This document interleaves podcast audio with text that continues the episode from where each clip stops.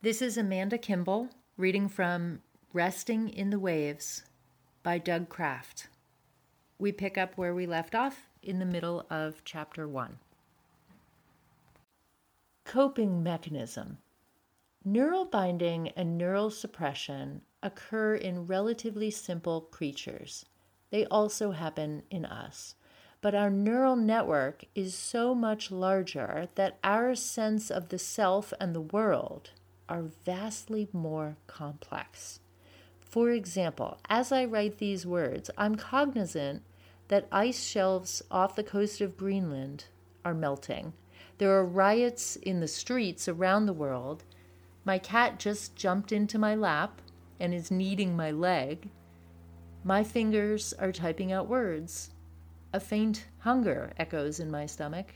I hear a jet plane in the distance. A space heater near my feet just turned on. My toes feel chilled. I remember angry political debates in the news. One of my family members is sick. My car is out of gas. The sun glows through the leaves of the trees in my yard. A towhee just landed on the bird feeder outside my window, and so much more. At any given moment, there are thousands of events, far and near. The Buddha spoke about four imponderables. Achintya in Pali. One is the complexity of the universe. It is more intricate, multidimensional, and diverse than we have the brain cells to process. If we try to sort them all, our nervous system is vexing. Solution bred mechanism that buffers us from overload. The brain tries to filter stimuli and allows into awareness only that which is most relevant to the moment.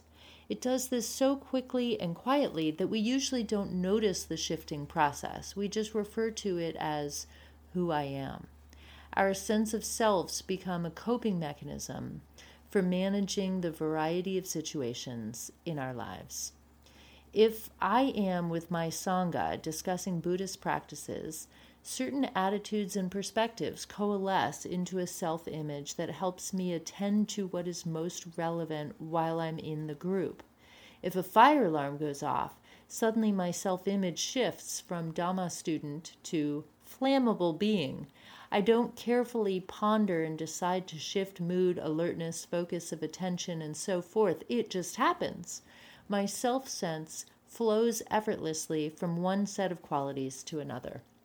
While I'm talking to a computer support specialist, reading a bedtime story to my grandson, or hurrying through traffic, my self identity flows to different sets of qualities. It's a coping mechanism that helps me adapt to the fluidity of the world around me. On the other hand, if I'm strolling through a meadow on a quiet day or soaking in a hot tub in the evening, life is easy, and my sense of self softens and fades. There is little challenging me for the moment, so a sense of self is needed. It ground or disappears. Our sense of self is fluid both in how it adapts to different situations and in how it becomes denser under threat and fades when life is mellow. Suggested exercise. Notice the strength of the self sense as it waxes and wanes through the day. When you notice any tension in it, gently relax the tightness and observe what happens. Dysfunctional selves. If we were always wise, aware, and our coping mechanism worked smoothly, we'd be enlightened. We'd adjust optimally to each situation and life would be groovy but we are works in progress. Human evolution isn't perfect. Things go wrong, slip out of balance, or break down. This can result in a loss of fluidity. We get stuck for many reasons. Sometimes the sense of self helps us navigate a difficult situation, sometimes not so much. One reason we get stuck is that evolution is slow and changes in human society are rapid, particularly in the last few thousand years. Natural selection wired biological reflexes into us that may no longer be relevant. For most of our evolution, we were puny creatures in a world of giant predators. The biological reactions that helped us survive in old environments are often not relevant now that we are the alpha predator at the top of the food chain. Some wired in responses are outdated. Another reason we can lose fluidity is trauma. Difficult events can lock our system into patterns that continue after the stressor has passed. Let's look at a broad spectrum of dysfunctional cells and what may be helpful and healing for each. Stuck and runaway minds. On one end of the spectrum are people who have difficulty taking care of themselves because of schizophrenia, psychosis, severe thought disorder, or biochemical imbalances. The mind freezes up or runs away in obsessive thinking. Optimal treatment for them might include medication and or psychological techniques designed to bring errant behavior and thought under control. For these people, insight meditation is probably not optimal. It may help some, but it doesn't address the core neurosis. Up to the middle of the spectrum, we come to ordinary neurosis. People who can manage themselves in the world pretty well, but have exaggerated fears, anxieties, or other emotional imbalances. For these people, the optimal strategy is not pharmaceuticals or behavioral control, it is loosening up and opening up. It is going more deeply and kindly into bottled up feelings and getting them exposed, expressed, and released. Sometimes milder medications, such as the serotonin reuptake inhibitors, for example, Prozac, Zoloft, Paxil, may help take the edge off so the person can open more, but the basic strategy is not chemical. It is gaining more understanding of how one's own system works and disinhibiting emotional blockages wisely. Direct insight can be very helpful. Meditative awareness can be healing. Well adjusted malcontents. As we move toward the upper end of the spectrum, we find people whom the early 20th century mystic philosopher and teacher George Gurdjieff called well adjusted malcontents. They have adapted to the world, can care for themselves just fine, but yearn for more spiritual depth. They are seekers. Many strategies look for a deeper, higher, truer self. Erik Erikson's psychotherapy extends into these higher reaches, as does Maslow's hierarchy of needs. Hinduism, Ayurveda, some Christian mystical schools, Native American spirituality, and more speak about finding a higher self. For years, I channeled a higher being who directed me toward my true self until I began to see that true self was not the highest possibility. There are many helpful forms of meditation that support this search for a higher self. They tap into and support the yearning for a deeper, richer experience of life. Non self.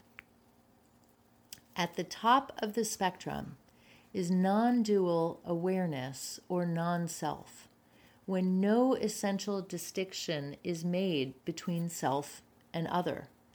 Buddhism is basically non dual in its understanding of life and in its deepest meditation practices. As such, it's not the most appropriate strategy for all people and all imbalances. The Harvard psychologist Jack Engler once said, You have to love yourself before you can lose yourself. If we have a poor self image or painful feelings, trying to get rid of our painful self is just aversion. We have to deal with the discomfort rather than pushing it under the rug. To go beyond a sense of self, we must genuinely love ourselves and then recognize that there is deeper truth beyond the self. Suggested exercise. Look at the world through the eyes of a child. Then look through the eyes of a wise elder. Now look through the eyes of nobody.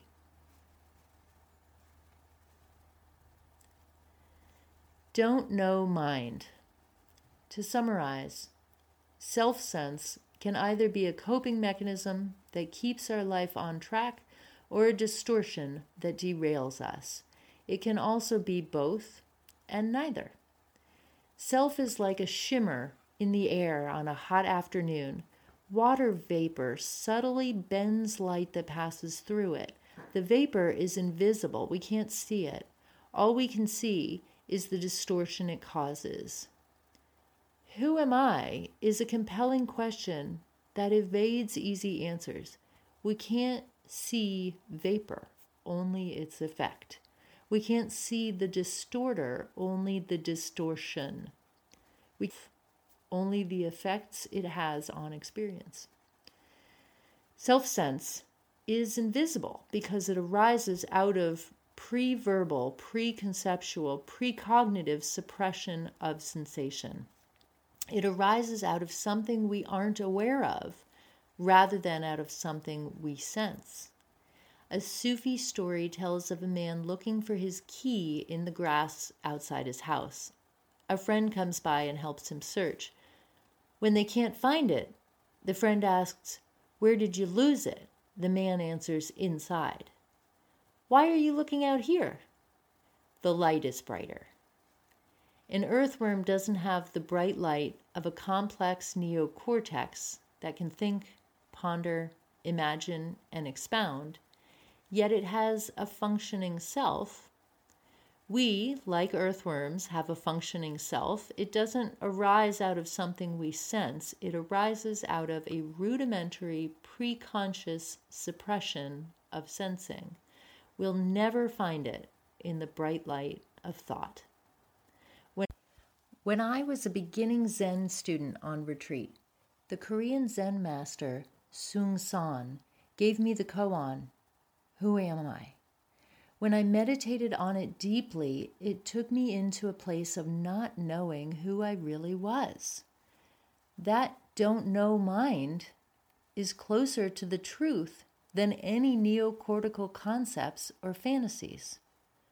Koan training invited me to welcome and relax into the imponderable not known. This is where wisdom begins. Seung Sahn asked, Who are you? I answered, I don't know. He smiled and gave me the next koan. Suggested exercise. The next time you encounter something you don't know rather than resist the blankness, relax into it. Freedom from self. The Buddha had many insights into self and the process of welcoming fluidity, but he spoke to a pre scientific, agrarian culture, while we live in a post industrial society. He had a different worldview and spoke a language with an entirely different structure Nevertheless, he had deep insights that can help us today. So, in the next chapter, we'll bring his teachings into the discussion. We'll consider some of the ways he viewed and spoke about this topic. In the end, his message is direct and simple. There is no freedom for ourselves, there is only freedom from a self. Although immeasurable, innumerable, and unlimited beings have been liberated, truly no being has been liberated because no bodhisattva who is a true bodhisattva entertains such concepts as a self, a person, a being, or a living soul. Thus, there are no sentient beings to be liberated and no self to attain perfect wisdom. Buddha, Diamond Sutra, translator Mu Soeng.